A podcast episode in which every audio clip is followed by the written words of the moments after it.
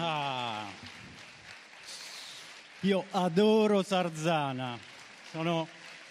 godo terribilmente a venire qui e nessuno crede che io mi emozioni moltissimo, ma è così.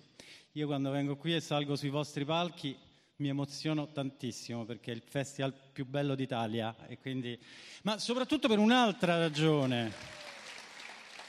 No, è, è così, perché qui si viene accolti con le regole mediterranee della xenia, cioè dello straniero che è anche ospite, che è una cosa molto rara ormai. Ma perché tutti quanti lavorano in una maniera incredibile e io ci tengo a dirlo quest'anno, non sono convenevoli perché quest'anno credo che sia chiaro a tutti che è un'edizione molto particolare del festival e, e immagino che tutti voi sappiate quanti sforzi abbiano fatto gli organizzatori, ma non solo gli organizzatori, tutti, dai creatori mitici di questo festival, il presidente, la direttrice artistica e tutti quelli che lavorano. Ma allora oggi ho pensato a Gianni Mura, forse molti di voi lo conoscono, che è morto pochi mesi fa, grande giornalista sportivo, grande, ehm, come dire, narratore del Tour de France.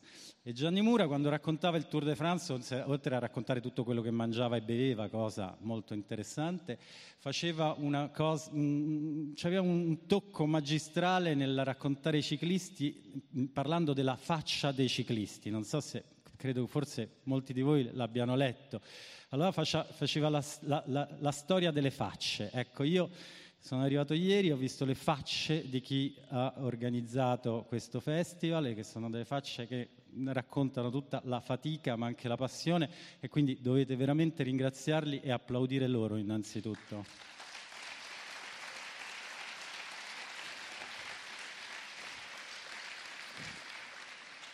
Anche perché l'edizione è intitolata, eh, dedicata al sogno e ha realizzato un sogno e non era affatto scontato. E, e, perché insomma ci sono alcuni sogni che si fanno eh, di notte, ma ci sono alcuni sogni che invece si fanno di giorno e che si possono realizzare o meno. Questo è un sogno realizzato, come quello di cui vi parlerò io stasera. Un sogno che si realizzò. E un sogno che si realizzò esattamente 2500 anni fa, proprio in questi giorni. Guardate, è incredibile, per questo ci tenevo moltissimo in questi due giorni a parlare di Termopili e Salamina, ma perché in questi giorni, esattamente 2500 anni fa, i greci sconfiggevano a Salamina i persiani e li eh, respingevano sostanzialmente per sempre, poi sarebbero venute altre battaglie, ma insomma quella decisiva è quella di Salamina di cui parleremo domani. Quindi un, un sogno di libertà realizzato. Mm, ho anticipato già le cose, ma insomma è inutile, non esiste suspense sulla storia di cui tutti bene o male conosciamo eh, eh, eh gli avvenimenti principali. Peraltro per i greci non esiste suspense in assoluto, non hanno nessun interesse, interesse nella suspense. Se voi pensate ai grandi mh, poemi che sono i primi esempi di letteratura occidentale, no? l'Odissea, tutti sappiamo che Odisseo tornerà a casa, nell'Iliade tutti sappiamo che Patroclo morirà, che Ettore morirà, e beh, però questo non cambia affatto la natura della partecipazione a quel poema, la partecipazione emotiva. Greci non, ai greci non interessava sorprendere, interessava meravigliare e la meraviglia è diversa dalla sorpresa, la meraviglia è ciò che segue la trasformazione, la trasformazione di noi lettori, ascoltatori, spettatori, che facciamo un'esperienza estetica, di lettura, insomma una, un'esperienza che ci cambia, ci può cambiare. Ecco, la grande letteratura, la grande, i grandi racconti storici possono cambiarci.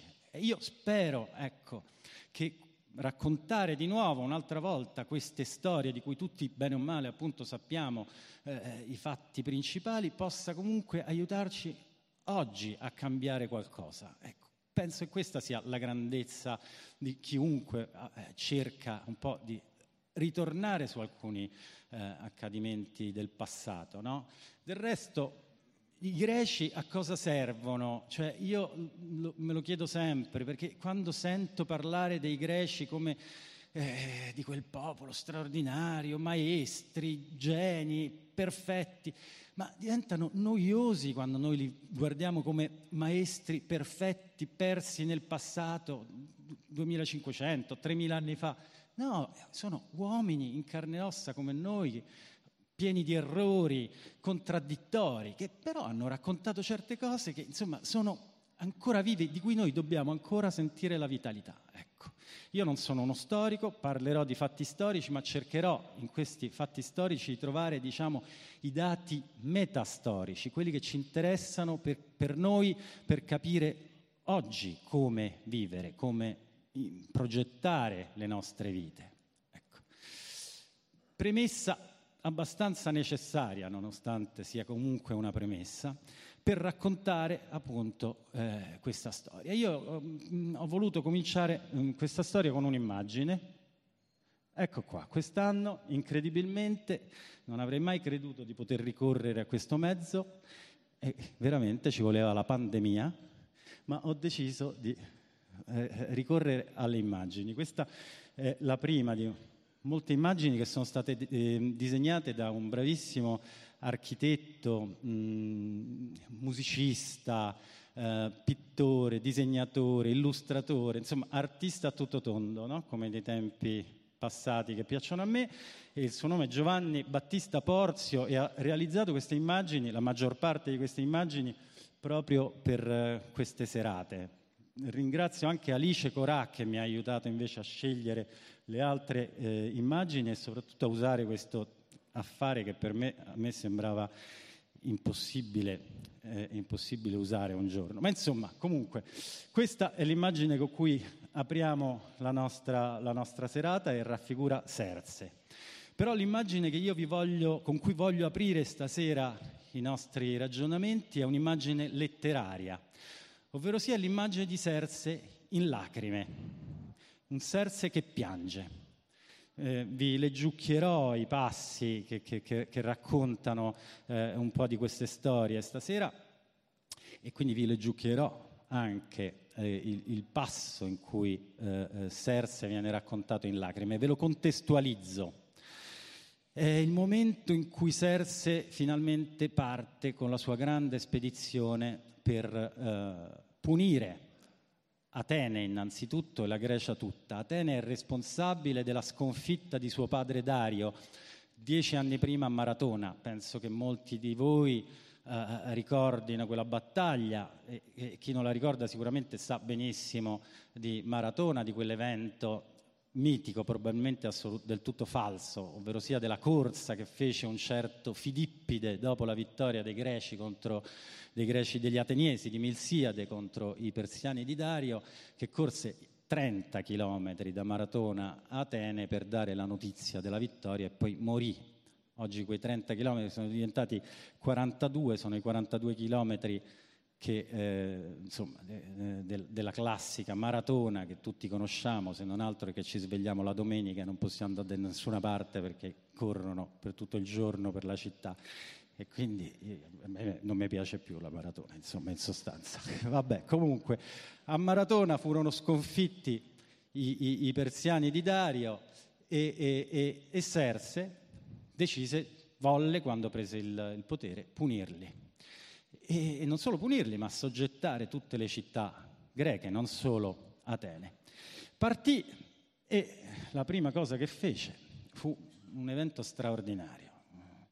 Questo è l'Ellesponto. Vedete che c'è un'immagine eh, sotto a sinistra, in basso a sinistra, di Elle che cade dal, uh, dal, dal cielo dove sta cercando di fuggire è un mito che non vi racconterò, ma è un mito molto bello. Elle cade in mare proprio lì dove è oggi lo stretto dei Dardanelli e cadendo nel mare, nel ponto, diede il nome a, a, a, quello stretto, Ellesponto. Ehm, L'Ellesponto appunto è, è, è, lo stretto che mette in, comunica, in comunicazione la, l'Asia e l'Europa e, e Serse decise di creare un ponte di navi, di barche che unisse la riva eh, asiatica e quella, e quella europea. e, e ci riuscì, dopo torneremo su questo, su questo mm, evento, ci riuscì e nel momento in cui si trovò abido sulla parte insomma, meridionale, quella asiatica dello stret, del, dell'odierno stretto di Dardanelli, eh, si fece tirar su una specie di, di, di, di ah, come dire, un trono e osservò gli eserciti che passavano, che passavano per sette giorni. Quando furono ad Abido, Serse volle passare in rivista tutta l'armata. Proprio a tale scopo era stato allestito per lui su una collina un trono di marmo bianco. Appena sedette là, Serse, guardando giù verso la costa, contemplava le truppe di terra e le navi. E quando vide tutto l'Ellesponto coperto dalle navi, tutte le spiagge e le pianure di Abido traboccanti di uomini, allora Serse si ritenne felice ma poi scoppiò in lacrime. Artabano, suo zio paterno, avendo notato le lacrime di Serse, gli disse, O re, quanto sono diversi il tuo comportamento di adesso e quello di poco fa. Prima ti compiacevi della tua felicità e ora piangi. Serse rispose, In effetti, mentre stavo riflettendo, si è fatto strada in me un sentimento di pietà al pensiero di quanto sia breve la vita umana, dal momento che di tutti questi uomini che sono così numerosi, nessuno sarà ancora vivo tra cent'anni. È bellissima. Le, le lacrime di Serse nel momento in cui vede la sua armata gigantesca che copre ogni orizzonte e passa dall'euforia alla disforia. Beh, però in realtà per capire veramente le lacrime di Serse noi dobbiamo, dobbiamo, fare un ragionamento, non ci basta la risposta di Serse, dobbiamo fare un passo di lato. Chi scrive qui è Erodoto. Erodoto considerato da Cicerone il padre della, della storia, per molti ancora è il primo grande storico, per altri è Tucidide, ma insomma si può discutere quanto si vuole, insomma quest'opera immensa che, che, che scrisse eh, Erodoto eh, per raccontare le cause, spiegare, approfondire i motivi della guerra che oppose i greci e i persiani è un'opera straordinaria da, da, da leggere, lunga, molto lunga, alcune parti più appassionanti, altre meno, ma insomma è, è, è davvero interessante per chi ama la storia. Erodoto era nato a Licarnasso, quindi nella Grecia d'Oriente, nell'Asia Minore, oggi è Turchia, Bodrum, e, e nel 484, e era un greco, era, viaggiò molto, era filo greco, era filo ateniese, aveva a cuore Atene, non i persiani. Eppure qui, come spesso in quest'opera, fa quello che noi diciamo spesso usando un'espressione bruttarella, cioè si mette nei panni degli altri direi meglio, guarda alla storia, guarda ai fatti attraverso gli occhi dei nemici. Fa questo più che altro, secondo me, meglio dire così. E perché fa così lo dobbiamo capire, ma insomma la cosa importante innanzitutto da capire è che è un, fatto notevole, è, è, la stessa cosa che fa eh, Eschilo raccontando Salamina, ma lo vedremo domani. Ma insomma i greci, no, perché bisogna dire un, una cosa importante, i greci non è che fossero mh, mm, così bonaccioni con i nemici, no? Ecco, lo dico per non usare la parola buonisti, no? Perché sennò sono fregato. Allora, i, i greci non erano mh, mm, troppo buoni con, i, con, con, con, gli stranieri, no? Perché no, bisogna fare la, della storia, i greci erano perfetti, no, affatto. Ecco, gli stranieri li chiamavano barbari. Non vuol, non vuol dire barbaro per il greco selvaggio, come siamo abituati a pensare noi. Barbaro voleva dire originariamente balbuziente, balbettante, è un'onomatopea, no? Perché? Perché tutti gli altri non parlano greco, perché il greco è la vera lingua e quindi chi non parla greco balbetta. Gli altri sono barbari, insomma, comunque insomma, non sono selvaggi, però se non parlano quella lingua non parlano grandi lingue, si può essere d'accordo o meno, ma insomma comunque è una... È, fatto insomma, di non grande rispetto per le altre civiltà, ecco se vogliamo dirlo così. Ma comunque insomma questo per dire che quando un greco me- cerca di guardare i fatti da un altro punto di vista, c'è qualcosa di importante, c'è qualcosa di importante da capire. Io credo che la cosa importante qui da capire sia riguardi sostanzialmente, soprattutto, Serse e i persiani E, um, nel senso che credo che qui um, Erodoto voglia raccontarci il sogno di Serse. Prima di raccontarci il sogno dei greci, o, o meglio, per, per, farci capire meglio qual è, qual è il sogno dei greci, vuole farci capire quale sia il sogno di Serse. Questa cartina vi presenta eh, l'impero persiano, Achemenide, uno degli imperi più estesi della storia. E secondo gli studiosi in quel tempo Serse dominava come un, come un, re, come un dio, più che come un re, era il gran re perché era un dio per i suoi sudditi, si inginocchiavano davanti a lui come un dio. Serse dominava più della metà dei viventi del tempo. Adesso si dice, eh, eh questo non è la metà del, del, del, del globo, però ecco, eh, eh, in realtà, secondo gli studiosi, lì viveva la maggior parte degli esseri umani al tempo e quindi più o meno il, alcuni arrivano a dire che era più del 50% che, go, che governava Serse. Comunque un impero enorme, quello che forse più assomiglia al dominio del mondo. Quindi Serse era, aveva sotto di sé un paese gigantesco. Eppure, nonostante questo, voleva sottomettere quel piccolissimo, chiamiamolo, paese, perché non era un paese, ma lo, lo, lo diremo dopo, ma insomma, che, che, aveva osato resistere a suo padre Dario, che l'aveva sconfitto e che rimaneva libero.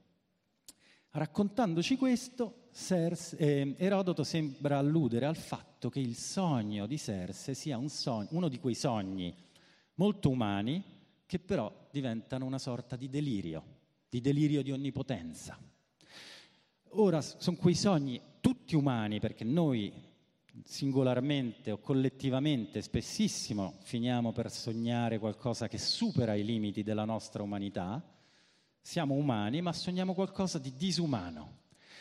Questo è un, un, un, aspetto dell'essere umano molto, molto approfondito dai greci. I greci, lo, lo, se vogliamo dirla in maniera molto un po' semplicistica, ma lo, lo giudicano parlando di, quella, di, quell'atteggiamento umano che loro chiamano hubris e che noi traduciamo con tracotanza, cioè quell'eccedere la nostra misura, superare la nostra misura.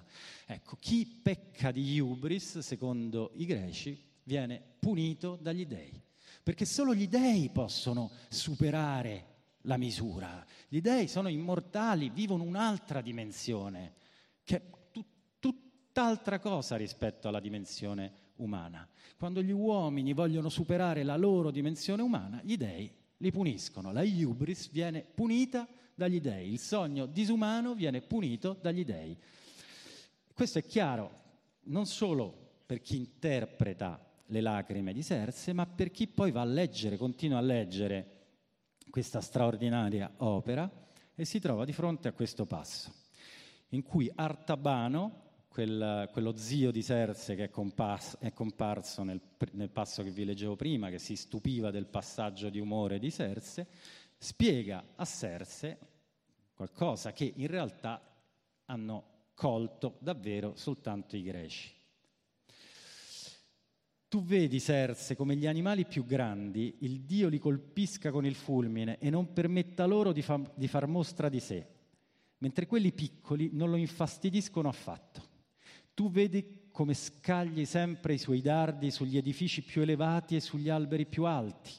Il Dio, infatti, ama umiliare tutto ciò che si innalza. Ecco perché anche un grande esercito viene distrutto da uno piccolo quando il Dio, animato da invidia, gli scatena contro il terrore o il tuono. Allora essi periscono in modo indegno di loro, perché il Dio non tollera che nessun altro, tranne lui stesso, nutra pensieri superbi. Bene, quindi è la superbia, è la tracotanza, è il delirio di onnipotenza che, eh, che, che è dietro il sogno di, di, di Serse. Ma insomma, in cosa si manifesta questo delirio di onnipotenza, questa iubris? Scusate, qui si fanno tutte cose di vetro, io ho l'acqua greca e, e mi bevo l'acqua greca.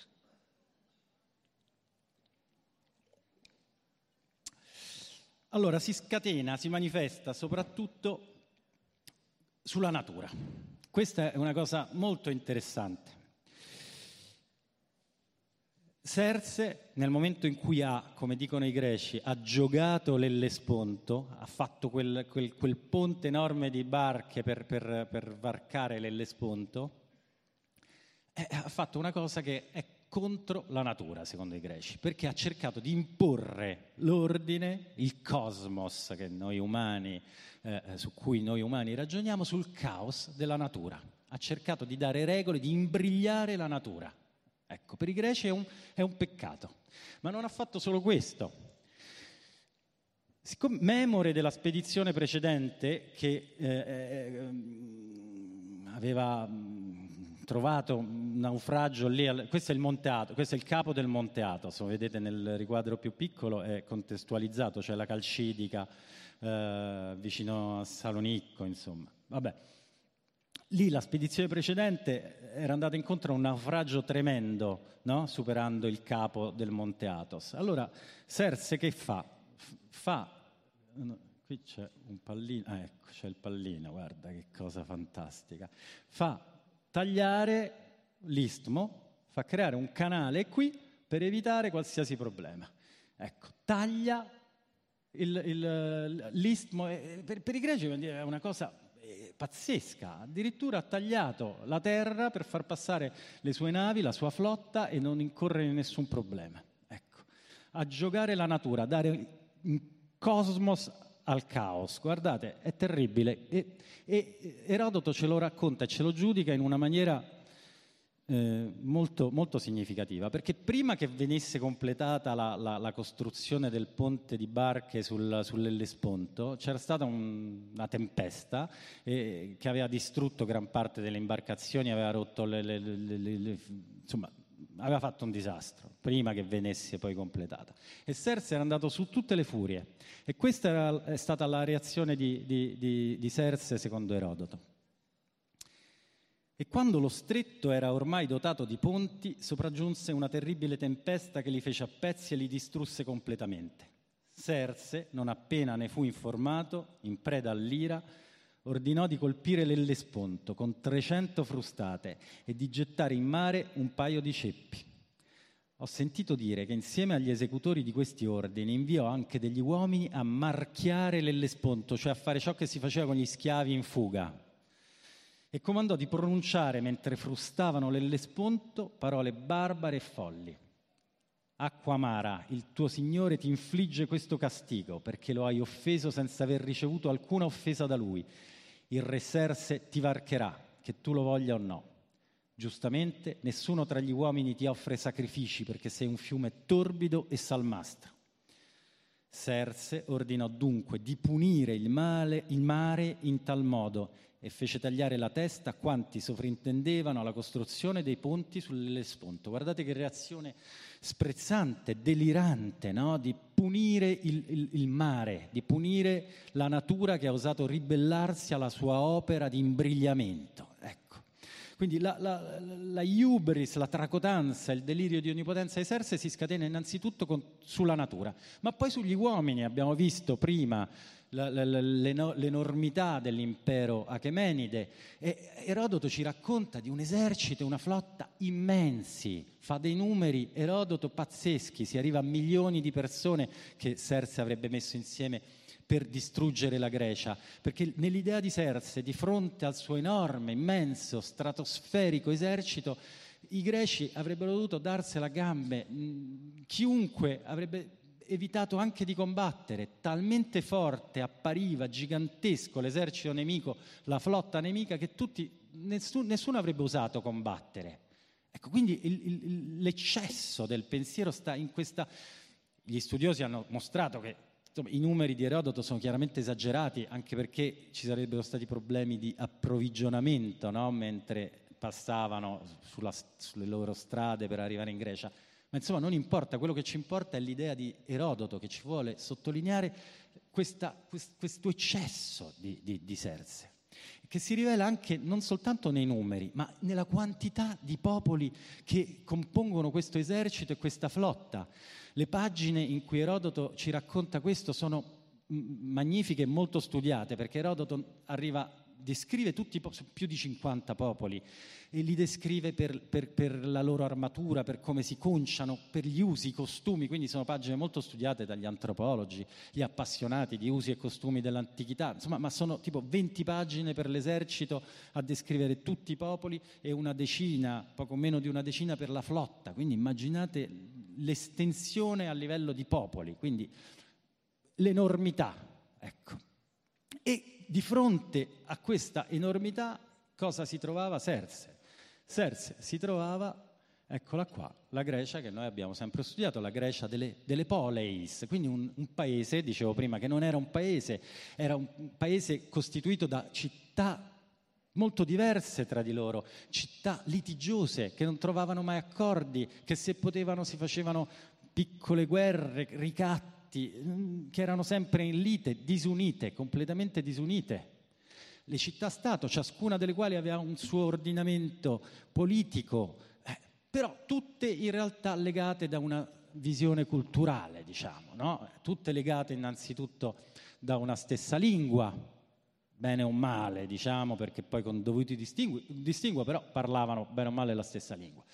Tutti insieme partecipavano alle stesse feste, queste feste panelleniche, partecipavano agli stessi agoni, le gare, che fossero gare di atletiche o gare musicali, letterarie in generale. No? Tutti credevano nelle stesse divinità e andavano, frequentavano gli stessi santuari, uno su tutti, lo conoscete, lo conoscete di sicuro, se non altro per, per, per, motivi così turistici, Delfi, l'oracolo di Apollo a Delfi, tutte le città-stato, per quanto diverse, andavano a, a, a, portare i loro tesori a Delfi, a chiedere conto sul futuro al, al, all'oracolo di Delfi. Quindi, insomma, unite da molti aspetti fondamentali. Però il più interessante, di nuovo Erodoto ce lo fa dire attraverso, ce lo fa vedere attraverso gli occhi di Serse. Serse ha un consigliere che è uno spartano che ha lasciato Sparta e gli, gli spiega tante cose sul, sui suoi nemici. Eh, un tal Demarato, no? E questo Demarato spiega a Serse che gli uomini che si trova a, a, a voler sottomettere, soprattutto le città di Atene e Sparta, bene, lottano per la libertà. Eh, quindi sono molto più potenti di chi lotta perché è costretto, ma ve lo leggo e faccio prima perché, perché è molto più bravo Erodoto. No, però no, non, no, non, non, ve lo leggo subito perché prima vi devo dire una cosa, che questa libertà, questa libertà per cui questi popoli questi popoli comba- combattono, i popoli greci, che è molto più forte della, della, della costrizione per, per, che, che, obbliga i popoli, gli immensi popoli di Sersi ad andare contro la Grecia, non è una libertà di fare quello che gli pare, non sono le libertà al plurale come si è spesso usato no? nel recente passato, è la libertà temperata dalla legge. È questa la grande raffinatezza che ci fa vedere Erodoto. E adesso ve lo leggo.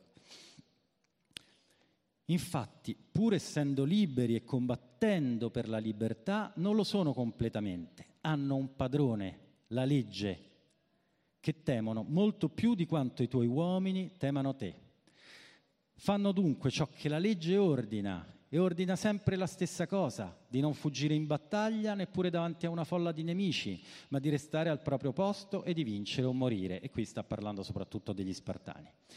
Se a te sembra che io dicendo queste cose stia cianciando a vanvera, d'ora in poi ho intenzione di tacere. Adesso ho parlato perché sono stato costretto. Comunque, o oh re, tutto possa andare secondo i tuoi desideri. Così rispose Demarato, ma Serse prese la cosa a ridere e non si adirò affatto, anzi lo congedò affabilmente. Dopo il colloquio con Demarato e dopo aver nominato governatore lì a Dorisco Mascame, figlio di Megadoste, al posto del governatore insediato da Dario, guidò l'esercito attraverso la Tracia per muovere contro la Grecia. Serse prende la cosa a ridere. Ricordiamoci la risata di Serse, perché adesso la risata di Serse diventerà il completamento delle sue lacrime, diventerà ciò che ci spiega le sue lacrime. Serse se la ride della verità, della libertà per cui combattono i greci. E quindi spinge le sue truppe verso la Grecia centrale. Qui, qui, dovete evitare di guardare le linee tra, tratteggiate, guardate le linee continue, le linee tratteggiate sono quelle della spedizione di Dario, Le linee continue ci mostrano l'esercito e in parallelo la flotta, no? che taglia il Monte Athos e si ricongiungono lì in Macedonia e iniziano a scendere. Hanno passato la Tracia, Beh, indico, va, visto che c'è questa cosa. Passano da qua, la, la, la, dall'Ellesponto, tutta la Tracia, tagliano l'Atos, la flotta e poi iniziano a scendere verso la Tessaglia e quindi per invadere prima Atene e poi per distruggere prima Atene e poi Sparta. Bene, e Serse scende, si, si, ignora gli avvertimenti di, di, di Demarato e, e va avanti. E i greci che fanno? I greci si difendono, ma la difesa greca è molto discussa, anche perché appunto i greci sono litigiosi, quindi si sono incontrati, come sono adesso, quindi insomma non è mai cambiato nulla, questo vi dico elementi metastorici, ne troveremo parecchi, ma insomma hanno, hanno cincischiato, hanno chiacchierato, hanno discusso, ma insomma un'idea comune non l'hanno granché trovata.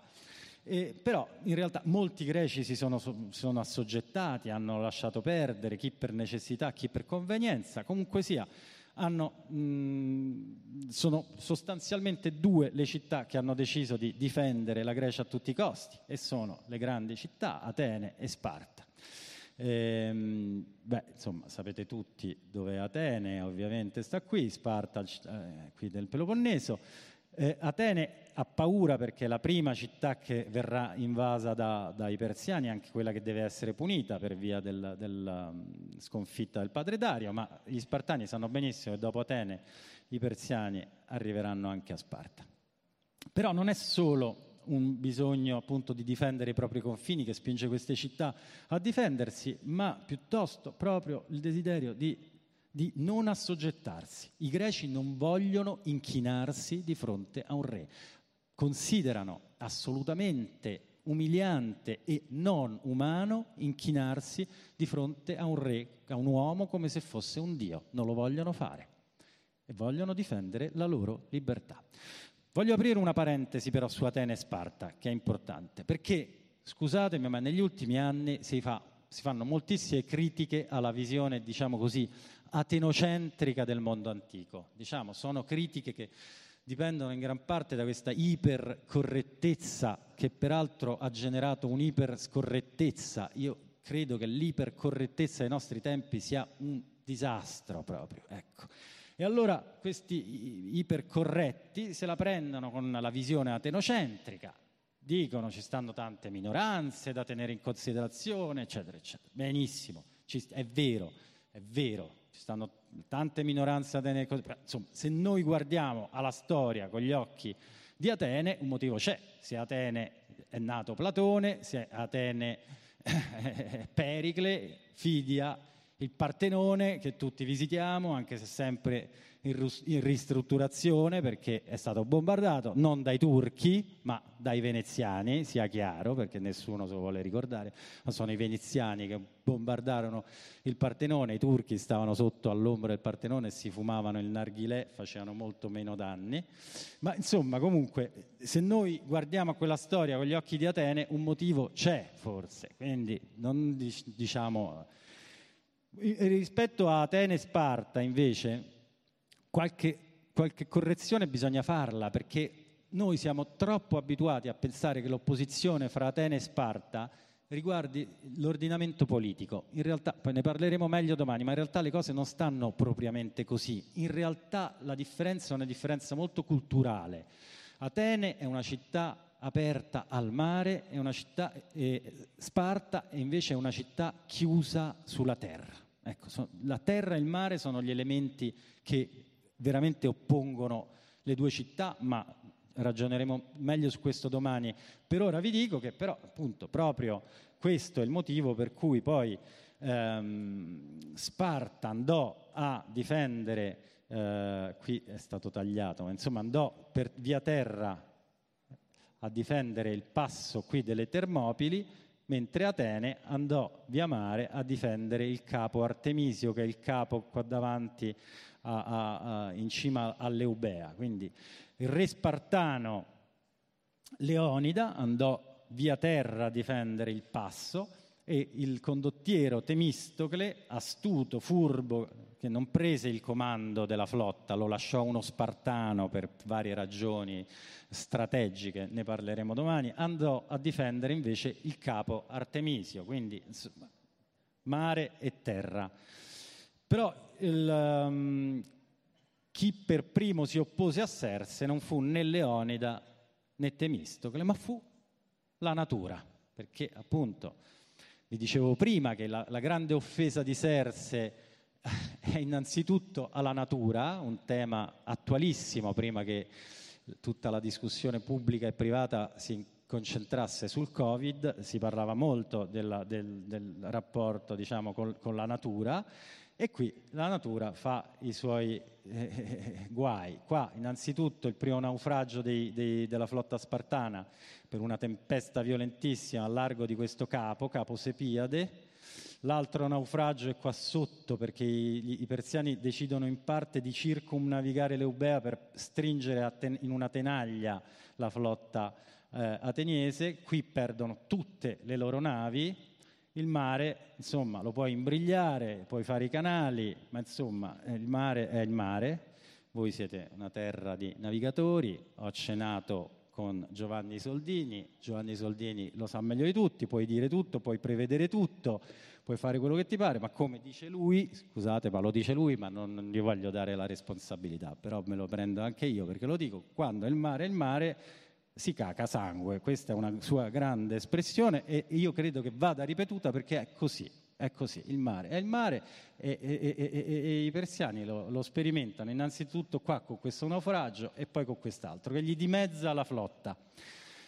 Serse se ne frega, questa è la bellissima immagine di Giovanni Porzio sul primo naufragio dei, dei, dei persiani. Serse se ne frega, come si dice a Roma, guarda con disprezzo ride, deride l'opera della natura, sa che il, il, suo, il, um, il, suo, contingente è talmente sterminato che i greci sicuramente fuggiranno via anche se ha perso gran parte della sua flotta. Non, se, non, non, non si fa nessun problema di questo avvertimento che gli ha dato la, la natura. E quindi eh, che fa? Tira, tira, avanti fino a arrivare nel... Uh, affacciarsi nel luogo in cui si sono attestate le truppe greche alle Termopili. Okay?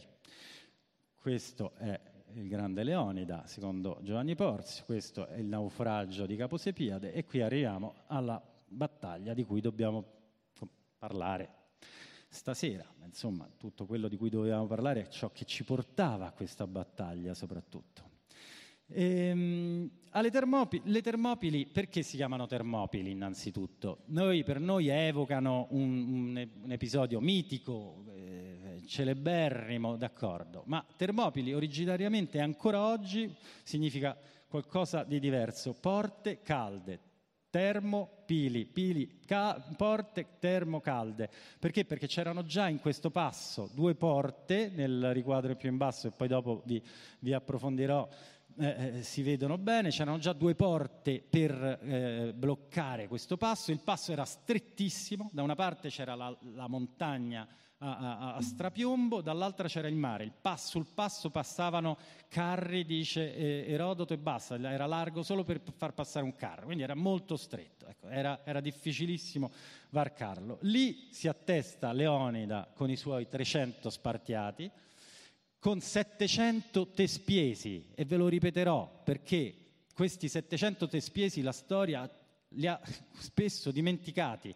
300, il film, sempre i 300, i 300, i 300, i 700 poveri tespiesi di Tespia, una città della Beozia, non se li fila nessuno, io voglio se- gloria ai 700 tespiesi oltre che ai 300 spartiati di, di Leonida, assolutamente. Ma all'inizio non ci sono neanche soltanto i 700 tespiesi, sono molti altri contingenti greci, da Tegea, da Mantinea, dall'Arcadia, Focesi, insomma non ve li enumero, ce li ho qua, insomma qualche migliaio di greci si, si mettono lì a bloccare il passo. Certo, pochissimi rispetto alla stragrande maggioranza di persiani che sono lì, centinaia di migliaia di persone.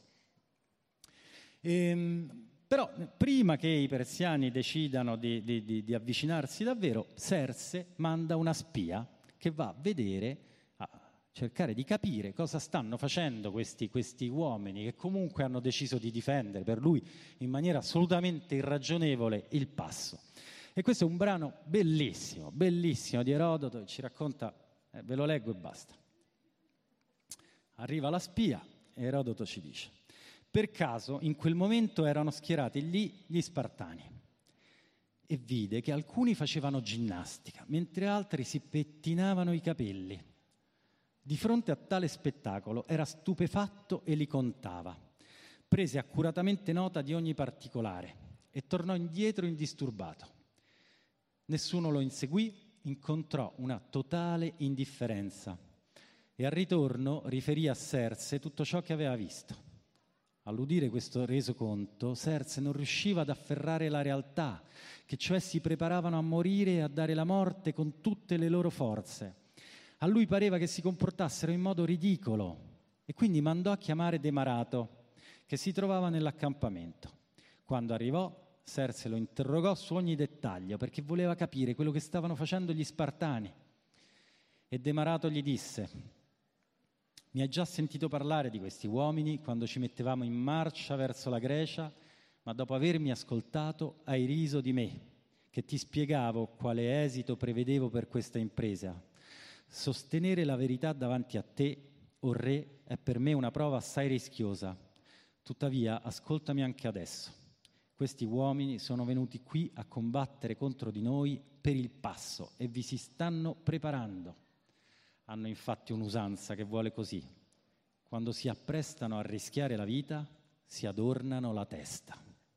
È stupendo perché? Per, per, tante ragioni, innanzitutto per un aspetto psicologico che tutti noi, tu, che colpisce tutti noi che abbiamo visto persone avvicinarsi alla fine che tenacemente fanno, cercano di rispettare la loro quotidianità, cercano di fare comunque ogni giorno quello per cui hanno vissuto, è una cosa bellissima no? che ci colpisce molto.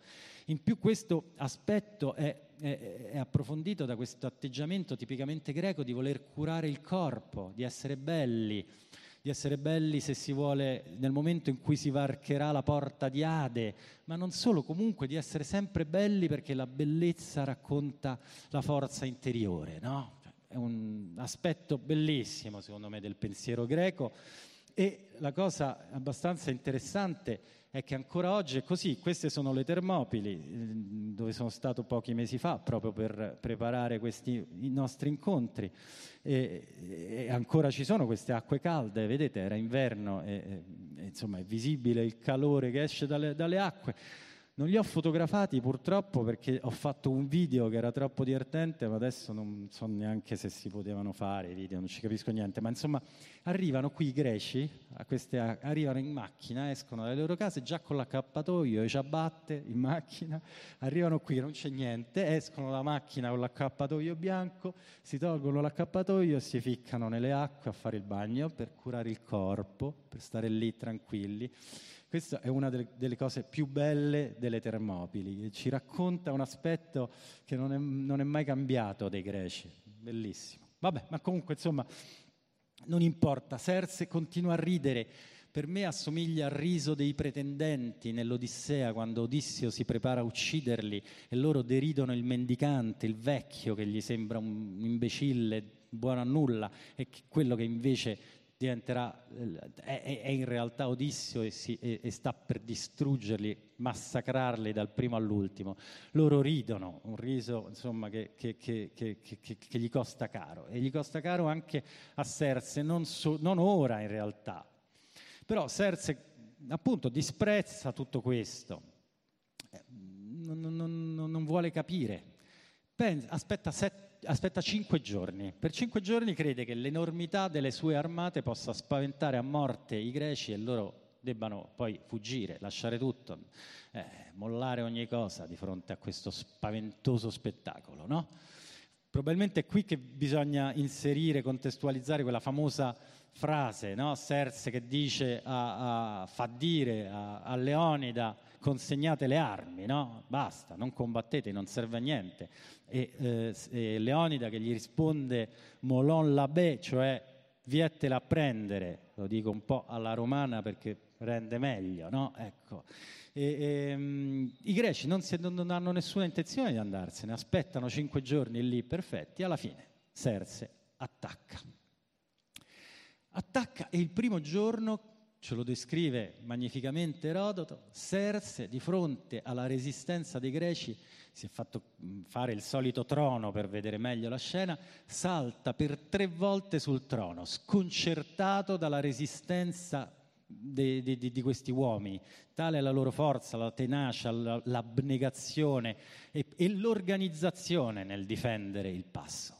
Manda all'attacco anche gli immortali, un corpo sceltissimo dei, dei persiani, non serve a niente, rimbalzano. Ecco. E Serse è sconcertato. Il secondo giorno la scena si ripete identica, non, non, non cambia niente. Non, di nuovo i greci respingono qualsiasi tipo di attacco. Il terzo giorno invece eh, succede quello che sappiamo tutti, cioè arriva il traditore. Bene, di traditori greci ce n'erano già stati tanti, vi ho detto, molti si erano già assoggettati per convenienza, per, per necessità, ma insomma comunque il traditore che arriva adesso resta l'esempio perfetto del tradimento. Si chiama Efialte, è un pastore del posto e indica a Serse la strada per aggirare una strada che passa attraverso le montagne e aggira le porte dietro cui sono attestati i greci. Ecco. Indica questa strada e compie il grande tradimento. Vi dico soltanto che in neogreco, la lingua neogreca, Efialte non è più un nome di persona, ma è il nome che descrive un sentimento, anzi una visione, la visione peggiore che può vivere, può vedere un essere umano, l'incubo. E in neogreco significa incubo, ecco, tanto è, è, è, restato nei secoli la, il significato terribile, no? tragico del tradimento di Efialte. Comunque sia, che succede ora? Accerchiati, quando capiscono di essere accerchiati, la gran parte dei greci fugge via, restano lì a difendere il passo soltanto i 300 spartiati e i 700 tespiesi. Leonida in prima fila, Leonida muore tra i primi e muoiono tutti, dal primo all'ultimo. Mm? Non c'è scampo per nessuno, muoiono su una piccola collina che ancora oggi è visitabile, su cui ancora oggi è riportata la versione moderna della, della placca che anticamente venne posta lì a memoria della, del, della morte di questi difensori della patria le, eh, i due versi di, di Simonide, famosissimi, che vi leggo. O straniero, riferisce agli Spartani che qui noi giacciamo in obbedienza ai loro ordini. Poche parole per dire quello che hanno fatto gli uomini che si sono sacrificati fino all'ultimo per difendere, la, la, mm, per difendere il passo, per fare ciò che eh, doveva essere fatto. Gli, gli, aneddoti qui sono tantissimi, io non, non, non, non ve li racconto, ma insomma quello più, più bello forse è quello degli, dei persiani che quando si, si preparavano all'ultimo assalto gridarono con, il, con le nostre frecce copriremo il cielo. E gli fu risposto meglio, combatteremo all'ombra. Insomma, qui si sprecano gli aneddoti, perché il mito è cresciuto nei secoli e questo, circa questo sacrificio dei 300 e dei 700. È, è, è attraversato ogni epoca, qualsiasi parte politica ha cercato di attribuirsi quel, quel, quel sacrificio. Si è arrivati al, al, all'esagerazione, per cui a fine Novecento, poiché insomma soprattutto una certa parte politica si voleva attribuire, ascriveva a sé questo sacrificio, si è arrivati al punto di dire va bene, ma forse in realtà Leonida era un talmente scarso a tattica, a strategia, è stato meglio che sia morto lì, subito, così si è levato di torno. Insomma, voglio dire, adesso è un'esagerazione un po' così mh, mm, malsana, direi. Eh, Leonida, Leonida eh, morì e mostrò le, fu, fu d'esempio a tutti i greci. Il fatto che il re di Sparta fosse andato in prima linea a difendere la Grecia era l'esempio che bisognava a tutti i costi difendere la libertà dei greci e fu d'esempio per moltissimi e se le cose poi andarono come domani racconteremo, lo si deve in parte anche proprio a questo gesto, un gesto che è un esempio, no?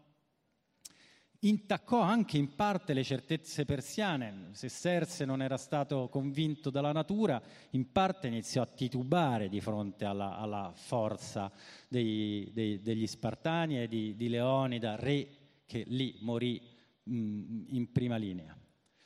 Insomma, oggi questi luoghi ci sono monumenti abbastanza, eh, questo è il monumento a Leonida, sotto c'è la famosa frase, le melon lave, cioè vettela a prendere, le, le armi. Eh, I monumenti non sono un granché, ve lo dico, ma a me i monumenti non, insomma, mi sembrano sempre morti. E c'è anche un museo che proietta un filmino veramente scarsissimo, ma insomma, dico, il monumento fa perdere la vitalità, che ne so, dei bagni caldi che vi ho visto prima.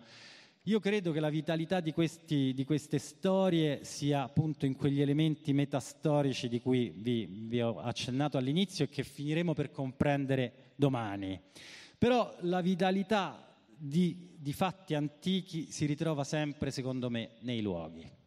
E vi racconto, ognuno la trova dove vuole, vi racconto io dove l'ho trovata. Io ho fatto quello che faccio sempre quando viaggio e cerco un po' di capire lo spirito dei luoghi, ossia vado in un bar. Cioè in realtà è quello che faccio comunque anche se non vado a, a viaggiare.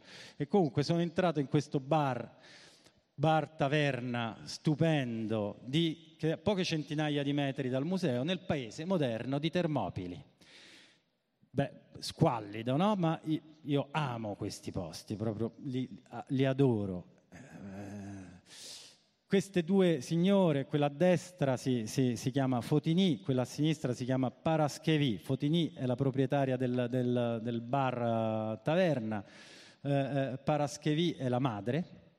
Erano lì, mi hanno offerto un bicchiere di vino, mi hanno offerto un piattino di gamberetti, ma non hanno voluto che gli pagassi nulla proprio per questa grande istituzione dell'ospitalità, della xenia di cui parlavo da, fin dall'inizio parlando di Sarzana e, e, e, mi hanno ospitato. Lì tutto il tempo loro intanto mangiavano no, no, no, chiacchieravano un po' ma insomma poi a un certo punto hanno deciso di, di, di, di chiudere. Cioè Fotini mi ha detto che doveva portare la madre a riposare che lei chiudeva ma ha indicato la strada per raggiungere un altro bar e, e siccome la strada taglia a metà il paese di Termopili c'è un tunnel che passa sotto, mi ha portato fino al tunnel, passa lì, se no ti mettono sotto, eccetera, eccetera. Mi ha indicato la strada e mentre mi salutava gli ho chiesto un po' di notizie prima così sul, sul paese, perché quello è un paese, uno dei tanti paesi greci dell'entroterra greco che raccontano benissimo quella,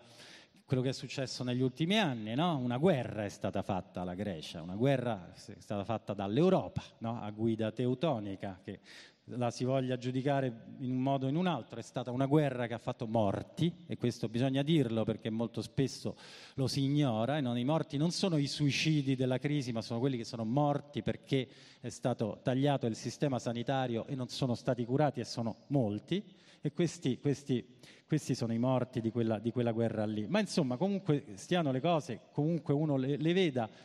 Eh, eh, io ho chiesto un po' di notizie circa il paese e Fotini, la, la, la proprietaria, la giovane, diciamo così, la, la figlia della, della, di Paraschevi, mi ha risposto in una maniera che, che, adesso vi dirò, ma che mi ha sconcertato. Non, non so se scherzasse, non so se sapesse cosa mi stava dicendo, non so se mi voleva provocare, non lo so, non so se, se, se le sia venuto fuori così, io tendo a pensare che sia andata in questo modo, ma mi ha detto ma che vuoi che, che, vuoi che sia? Qui, qui siamo tutti poveri, se ne stanno andando tutti, siamo rimasti solo in 300.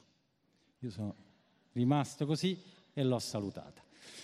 È, è vero, è, vabbè, non succedono sempre queste cose, né? quando uno cerca elementi, diciamo, metastorici in luoghi dove sono eh, successe cose antiche, però questo lo racconta esemplarmente, ci sono cose che non passano mai, le guerre ritornano sempre, certi atteggiamenti ritornano sempre e finiremo di vederli domani. Ma come vi ho detto, io non sono uno storico e credo che però la storia della storia certi caratteri sappiano eh, eh, eh interpretarli e vederli meglio i filosofi, ma soprattutto i poeti. Io non sono neanche un poeta, quindi non lo dico a mio vantaggio. Credo che i poeti spesso della storia sappiano vedere qualcosa che a noi è, è, è, è negato. No?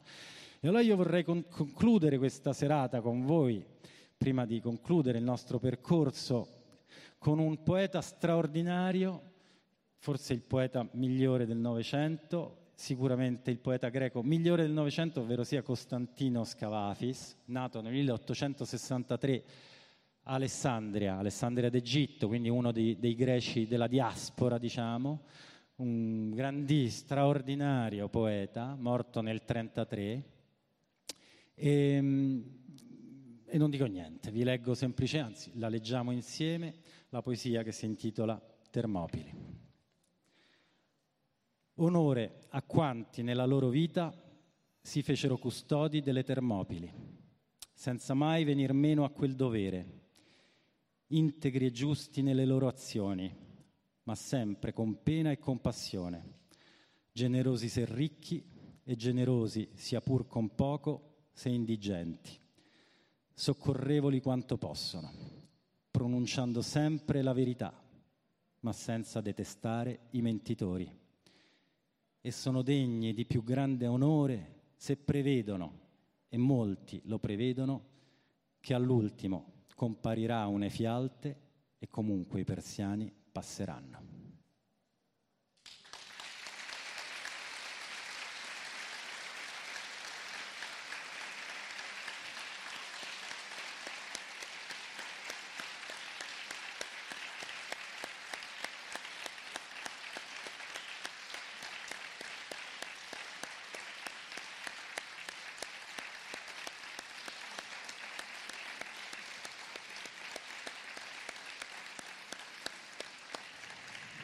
Non c'è niente da dire. Grazie, buona serata, a domani. Grazie.